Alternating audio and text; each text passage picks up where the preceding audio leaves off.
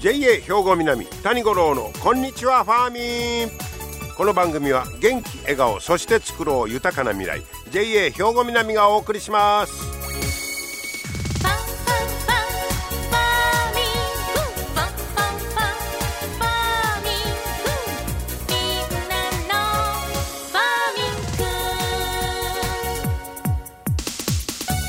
こんにちは谷五郎です、えー、寒い日が続いてますがまあらしいと言いましょうか。今の自分らしい、えー、気候ね、えー、ということでなんか最近これが異常気象であったかいか異常に寒いかが、ね、分からんようになってますがちょうどまあ今頃のお天気は今頃の気候だというようなことが言われておりますが、えー、今日は72校で言いますと72校で言いますとウグイス鳴くという日でございます。ああそうですか、えー、ウグイスが鳴く頃。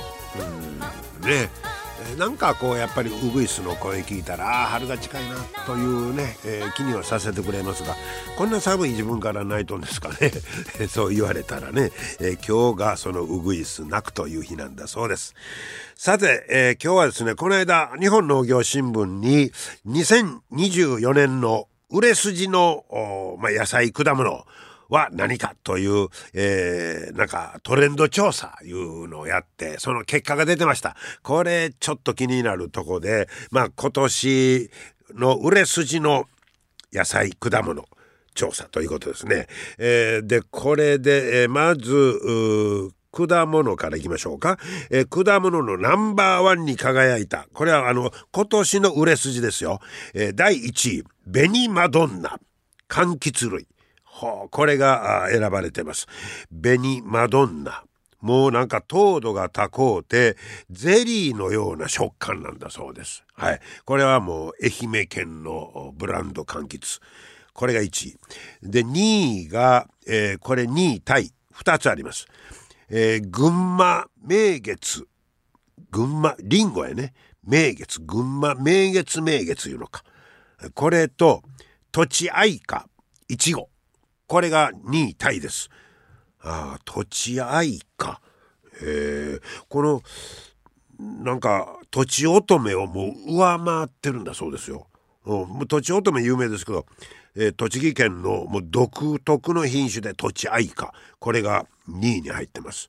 えー、で、えー、こちらの何、え明月群馬明月明月というりんごこれは聞いたことも食べたこともないな。へえそんなあるんですね。あと参考までに4位はみかんの揺らわせ。5位がえー、っとぶどうのクイーンルージュ。ほうそして6位が2つタイシャインマスカット。ああそれと柑橘の背とか、まあ、この辺りが入ってますね。ほうそして野菜の、えー、方も紹介しておきましょうか。野菜の1位は何だと思いますか？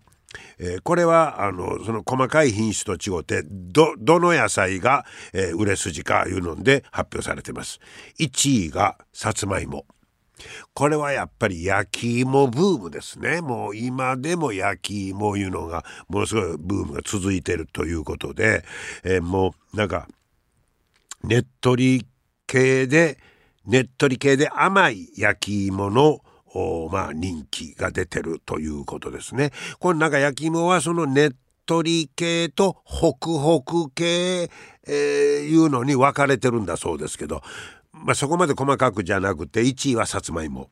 2位がミニトマト。あやっぱりミニトマト。トマトはねこれトマトと出とるんと違うでミニトマトで出てるんですね。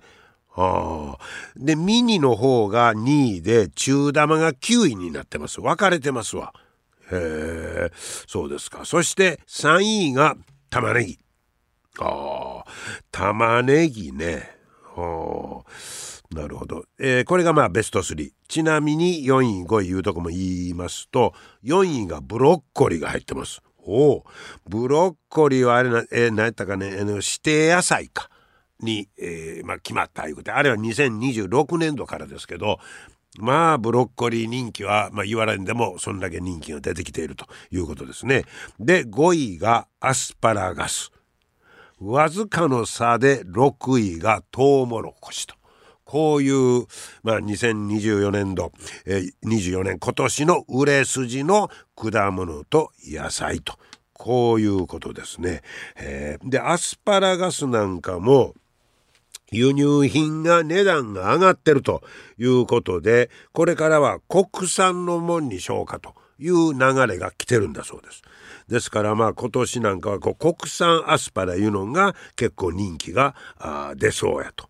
こういうことですね。はい。えー、まあ、あの、今年売れそうな、えー、ものということで発表になっております。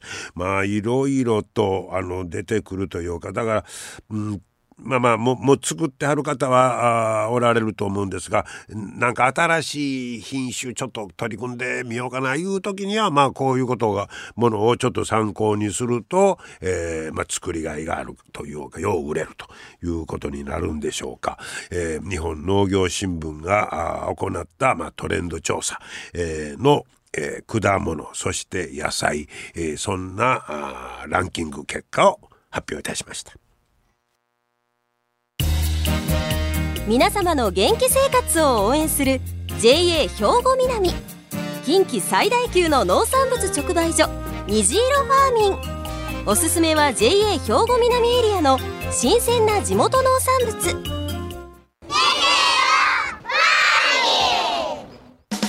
JA 兵庫南は新鮮で安全な農産物の供給。人との触れ合いを大切に地域社会への貢献。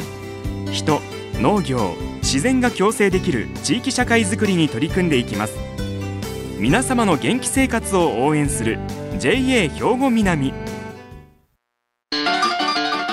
JA 兵庫南谷五郎のこんにちはファーミン。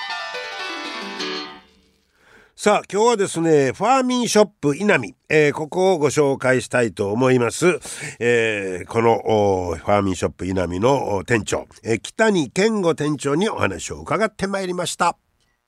谷さんこんにちは。こんにちは。よろしくお願いします。お願いします、はい、えー、ファーミンショップ稲見に今お邪魔しておりますが、えー、北谷さんはもう店長になってどれぐらいですか？えーとちょうど今が2年目でありますので、はい、そうですか。はいちょうど2年目です、はい、もうお店のことももうだいぶようそうですね。なんとかいろいろ勉強しながら、えー、まあ、農家さんとの付き合いで、えー、えー、だんだんと覚えているいう状況でございます。はい、でもまあここファーミンショップ稲見、はい、もう稲見なんか言うたらまあ農家さんが一番多いとこやと思うんですけどここの生産者の方いた何人ぐらいえーとですね多い時で450前後がおったんですけれども現在はちょうど400人を切るぐらいの状況が今現在です。やっぱりちょっと減ってきてる。減ってきてますね。それでも 400?400 400はいます。はい。もうほら他のショップと比べたらもうダントツで。ダントツですね。そう400人の生産者の方が、まあここだけやないんやろうけど毎日のように野菜持ってきて、そうです。きはるわけですね。そういうことです。もう早い方は農家さんはもう5時ね50分ぐらいとか45分ぐらいにはここ店何時オープンです？7時オープンなので、はい、一応農家さんの搬入は6時、まあ、20分ぐらいから農家さんの搬入をするんですけれども、はい、農家さんも結構急いどっての方もおられますので、まあもう6時には職員も十分ついとるんですけども、それよりも早く駐車場で待たれる農家さんもいるというのが現状です。はい、ほらほら店のあのオープンも7時で一番早いぐらいですか、はい、そうですね。あのファミショップ稲見店よりも早いというお店はもう聞いたこともないですしデータ上もないと思います。あの、まあ、ちょっと他の直売所よりは特色が強いですね。そうですね。非常に強いと思います、ねはい、これその例えば400人の生産者の方のお世話というかそのまあ言うたらショップとの絡みもあるでしょあります。お店としては例えばどんなことに関わってくるんですか？まず生産者、えー、先ほど言われました通りに400名弱、まあ、ほぼ400名おられるんですけれどもまずその農家さんの管理っていうのをきっちりとまずします。管理？はいそれは何かとなりましたら、また栽培方法を教えるとかではなしにですね、えー、出荷していく事前にですね、やはりその安全安心なものっていうものをお客さんに届けるためにですね、えー安全えー農薬安全使用登録書というものがあります。農薬安全使用登録書、しょほう。というものがあります、えーそれを、えーここの職員がですねえー男性職員なんですけれども、はい。えー誤った農薬を使っていないか、はあ。えーそれから、えー収穫何日前にっていう農薬が決まってますので、それを過ぎた、要するに、えー使用期限を過ぎたものとかありますよね、そういったものを、えー誤って使ってないかっていうのを、もう一件ずつ、えー提出されるお客えー農家さんですね、を、えー職員がすべてえーチェックをします。400人の生産者の方からその書類が出てくるんですね。出てきます。あそれは全部チェックしてそうです、まあ、一斉にその400人ではないんですけれどもほうほうほう、えーやはりその50人、100人って、もちろん多い時は来ますのでほう、えーその1人が例えばですねトマトだけではなしにですね、キャベツもブロッコリーもってなりましたら農薬安全使用報告書の枚数はその3倍、4倍になりますからはい、えー職員がチェックをした上で最後はあの機械で、えー再度登録をします。えー機械に画像が残りますから、えーどなたがさらに、まあ、あのいつやったかどうかっていう、まあ、データでもいつでも見れるということですね。はい、そういう感じがしあ。のよく肉でいうトレーサビリティいうのがありますけどそそうれのまあ野菜も野菜、これをやらないと、絶対販売には、特にあの農協はね、えー安心安全、安全安心を守ってますから、えーそういった規約から外れるってことはできませんので、あそういう僕ら目には見えへんとこで大変な作業が。非常にあの気を使います。一つの間違いで。ほらその大変なことまあ、言うたらその農薬の名前から何からも全部覚えとかなあかんし。そうです。たこだこれ都合とあかんやつやんみたいなことが分からんとあかんわけですよあります、ねなので、またそれ用の、えー農薬の本とかね、またそういったものとかいろいろ調べたり、自身の携帯で見たりとかね、えー同じ農薬でもですね、えーそのすいません、えー剤が違う農薬、名前ってまああるんですけれども、えー使用の方法とか中に入っている成分っていうのが一緒の場合もあるんですよ。なので例えば A、B という農薬がありました、名前が違うから剤も一緒じゃないよねって思っとったらだめですね、同剤のありますから、もうそれも重なったらだめですからね、その辺も分からなかったら、またさらによく知ってる専門の、えー営農障害っておるんですけれども、まあ、その子に連絡を取って、ですね、えー大丈夫かどうかっていうのを連携して、でえーしっかりとされた、えー農薬ですね。お客様に安全安心のものをお渡しするためには、まあ、日々そこはピリピリしながらそういしてます。うのをパスした野菜がやっとここに並んでるとそういうことです。はい。いやそんな苦労今まで知りませんでしたわ、そう思ってみたらここにで出てきてるのも貴重な皆さんのもう汗と涙の結晶みたいな感じですもうね。みんな農家さんもピリピリかれあの来られてる方はいます。はい。で今日具体的にいろんな品もねあの見せてもらうんですがまずトマトがね、はい。トマトはいつも人気ですけどそれにしても今日はあの昼から来てますけどほとんど野菜お前そうですね、非常にやっぱり減ってしまってます。で、ねそうです。特にその、えーえー稲見店につきましてはですね、火曜日とやっぱり土曜日、日曜日っていうのは非常に収穫が多くて、えーさらにやっぱり減ってしまうっていうのが火曜日は何なんですか？あのね、えーちょうど隣にフーディーズさんというのがまああるんですけれども、えーここがえーそういういろいろイベントをされます。で、もちろん、うんそれに合わせた、やっぱり仲良くっていう形ですね。えーそういう連携を取って、やはりうちもお米の特売をしたりとか、いろいろやってますので、えーお客様がフーディーズからこちらに来たりとか、こちらからフーディーズに行ったりという、まあ、共存共栄でやってるということですねでこ。のあの直売所ここ稲見はいつもあの朝市やってますから、はい。その朝市の方の歴史の方が長いんですか？非常に長いですね、やはり、えーこの直売所がちょうど、えー今期で21周年に、えーファーミーショップ稲見店はなるんですけれども、朝市はさらに長いですよね。はい、でそうですね土曜日のみだけが、朝市が、えー7時から、えー今現在やってますので、えー朝市が7時から、まあ、7時半ぐらいまでやります、はいはいでそれが終わった後に、えー一般の農家様が、はい。もうここに野菜を搬入される形になりますので、はいはいはい。土曜日だけが営業時間がうん。9時からとなりあます。そういうことか、はい。普段は7時からです。はあはあはあ、ものすごい、まあ、その特色が、まあ、強い地域だと思いますけどね。でえ今こういうトマトがなトマトはやっぱり人気で作ってはる方も多いとはいいうことありまですすね。あります。はい、でそのトナあこれはもうトマトはこの頃大玉もだいぶ出るようになりましたね。そうですね。はい。ミニトマトが昔はものすごい主流やったあります。はいで、えー、こっち行きますけどこっち何にもないんです。何にもないです。申し訳ございません、はい、売り切れるってでもすごいですね考えたら。そうですね。やはり直売所というのはやっぱりちょっとでも新鮮なものをっていうね、はい、お客様が多いんで、はい、やはりそのお目当ての方がやっぱりね、来られます。で今の時期この甘夏とか、あ発作、はい、これ多いですね。そうです。うちは今、農家さんに一生懸命声をかけて、えー出荷を頑張ってくださいねっていうのを声をかけてますので、はい、えー、特に柑橘の関係がちょっと最近生産者減ってますので、ちょっと揃えるようにこちらもしっかりと農家さんにお声をかけて出していただいているのが現状です。これ基本的に稲見で取れた？基本はここはほとんど稲見町ですねえー、たまに加古川市の方にもお願いするんですけれども、やっぱり作物が揃わない場合がありますので、はいはい、基本はやっぱり稲美町の方ですね。この店全体がもうほぼ稲美のもんやと思ったらいいんですか？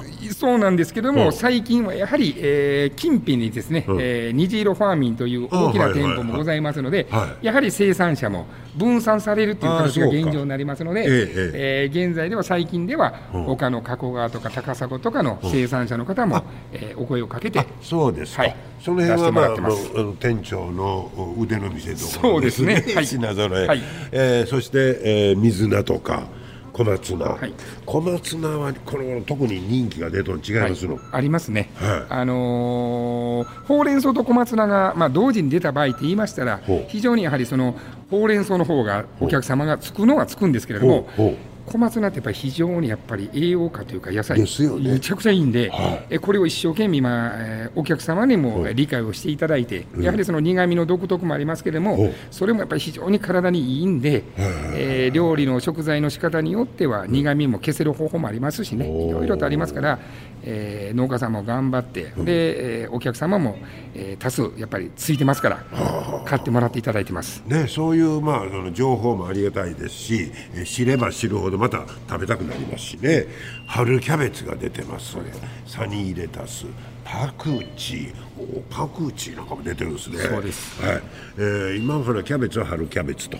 えーとね、そうです、その春キャベツが、えー、今の時期は結構増えてくるんですけど、ちょっとね、最近止まりました。でそうですこれは普通の寒玉の通常のそうです通常の寒玉です。春はもう売り切れ。ですね。それもう数がねちょっと減ってしまってちょっと前まではありました。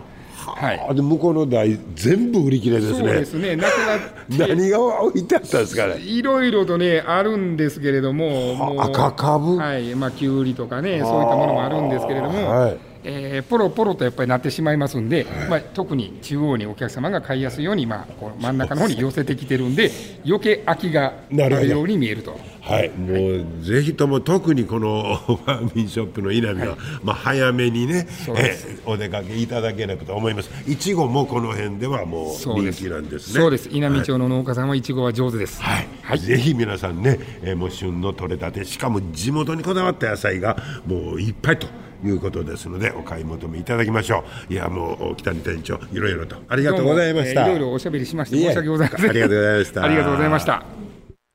はい、ファーミンショップ稲見。北に店長詳しいわ。もう何でも知ってあんねん。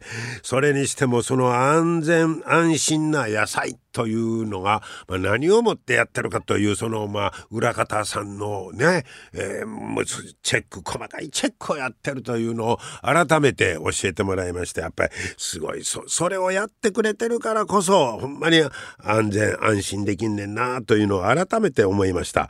そしてまあこの稲見はやっぱりその朝一からスタートしてるということですからものすごいそのまあ稲見ならでの特色、えー、それをもう大事にしながらえー、ですから土曜日は朝9時、それ以外が朝7時から、ほんまによう売れてましたから、えー、ちょっとお早めに出かけていただいてね、お買い求めいただきましょう。皆様の元気生活を応援する JA 兵庫南。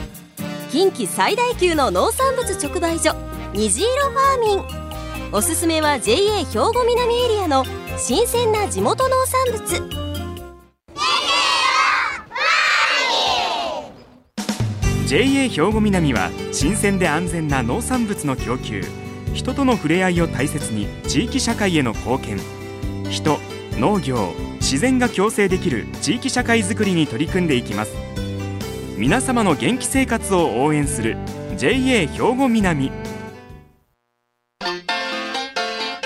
JA 兵庫南谷五郎のこんにちはファーミン。さあ続いてはファーミンアグリメッセージです。今日は JA 兵庫南清掃年部の徳倉隆弘さんにルッコラについて教えてもらいます。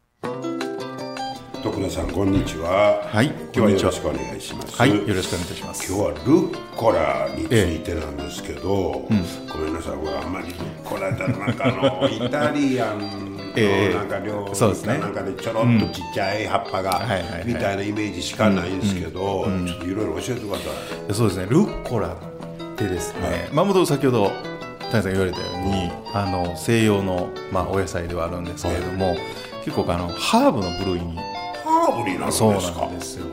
はい、実は言うと食べるとですね、こうふわっとごまの香りがしたりとか、ごまの香り。ごまの香りです。これね一度これねもう言葉では伝えられないんですけど食べていただくのが一番早い生であもう生で。ほで生で食べていただくとごまの風味がしてそして、まあピリッとちょっと辛みもあってちょっと結構大人の味かもしれないええ感じですよ、は今までそんなあんまり感じたことなかったな。そういうんで、まあ、やっぱりその普段ね、はい。やっぱりこうスーパーとかでお目にかかるそういうルッコラとかっていうのは、こうベビーリーフとかも中に入ってたりするちっちゃいですよね。そうなんですよ、はい。でちっちゃいんですよ。でですけど私が作ってるルッコラはこうちょっとね例えば言うと、まあ、小松菜で言うとそれぐらいの大きさですよ。大きさですか？大きさのそういうちょっとルッコラを作ってるんですよ。はこうまあ言うたら小松菜を想像したいんですか？何枚かこまあまあまあまあそうそういうあのあれも一応非結球油中っていう、まあ、いわゆる小松菜と同じ仲間ではあるんですけど、はい。まあ、そういうちょっと葉っぱがこうどう言っていいんかな。こう、まあ、これラジオと伝えにくいですね ギザギザっとなうギザギザとしたような感じのあの葉っぱでして。でそれも食べ方は生なんですか？あ生とあとですねこれ実は生で食べることが多いんですけど、はい。オーソドックスなんですけど、はい。私がねたまにやるのがですねお家内に言ってやっていただくのが実はおひたしこれね意外とあの西洋野菜なんで、はい。なんか意外とこう日本の和食の料理方法と合わないのかなと思うんですけど、はいこれ実はめちゃくちゃあってですねおひたしにすると今度ちょっと菊菜に似てます。あの春菊ですよね。はい春菊。はい、春菊のおひたしみたいな味というか香りというか、ごまの香りなんかも残ってるんですか？ちょっとね風味として残ってあピリ辛も。であとピリッとしてね。へえ結構ねこれめちゃくちゃ美味しいんですよ。で意外とあのやってらっしゃるとこが非常に少ないとかないんじゃないかなと、ぜひですね和食のお店でしてほしいなあぜひちょっとこの大葉に大きめのね、はい。ルッコラを、はい。えーあの煮込むと。そうですね。いうことですね。はい、ぜひ皆さんにも試してもらいたいと思います、はい。ありがとうございました。ありがとうございました。へえなんか面白いですね。食べたくなりました。ルッコラについて教えてもらいましたはい。今日も最後までお付き合いいただきましてありがとうございました。また来週も聞いてくださいね。JA 兵庫南谷五郎のこんにちはファーミン。この番組は元気笑顔そして作ろう豊かな未来。JA 兵庫南がお送りしました。